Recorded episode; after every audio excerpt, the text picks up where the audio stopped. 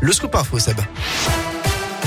À la une de l'actu épidémie de Covid oblige, les épreuves de spécialité du bac sont reportées au 11, 12 et 13 mai. C'était prévu mi-mars. Annonce du ministère de l'Éducation nationale après une concertation avec les syndicats et des représentants de parents d'élèves.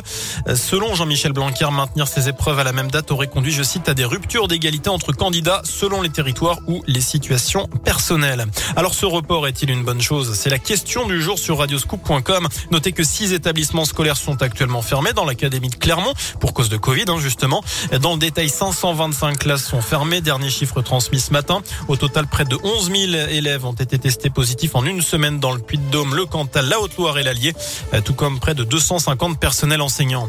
Place désormais au cinquième et dernier volet de notre série sur les entreprises de la région qui innovent face au Covid. Aujourd'hui, direction Grenoble. L'entreprise Graphil révolutionne le test antigénique en le rendant numérique. Il s'agit du même procédé qu'un test antigénique, mais cette fois-ci, le liquide est en contact avec un capteur connecté. Plus besoin d'attendre que le réactif fasse apparaître un deuxième trait sur la bandelette. La puce interprète directement le résultat en trois minutes.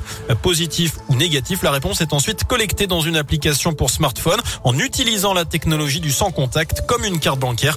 Les détails avec Vincent Bouchia, le PDG de Graphil. La numérisation d'une bandelette de test automatique fait gagner du temps à deux niveaux. D'une part, à la réaction de reconnaissance biochimique et d'autre part, en permettant d'éviter la prise de données manuelles, telle qu'elle est faite aujourd'hui en pharmacie, par exemple, pour la génération du QR code puisque le résultat va être réalisé rapidement et de manière automatique et générer un objet comme un, jeton. Ce jeton permettra de passer rapidement euh, un portique d'accès, par exemple, pour une salle d'embarquement. Tout ça pourra être fait avec euh, l'objet euh, numérique réalisé Voilà, et avec le Test and Pass, Graphil a été la seule entreprise française à recevoir le premier prix de l'innovation au CES de Las Vegas début janvier. Dans la région, verdict attendu en fin de journée à la cour d'assises de la Loire. Un couple de marginaux répond d'actes de torture ayant entraîné la mort sans intention de la donner, mais aussi séquestration et violence. Un homme de 29 ans, handicapé, était tombé sous l'emprise de ces deux individus avant de mourir en avril 2017. La victime était décédée suite à une infection dans un contexte de dénutrition et de violence physique. Elle avait été enterrée dans un champ en Isère.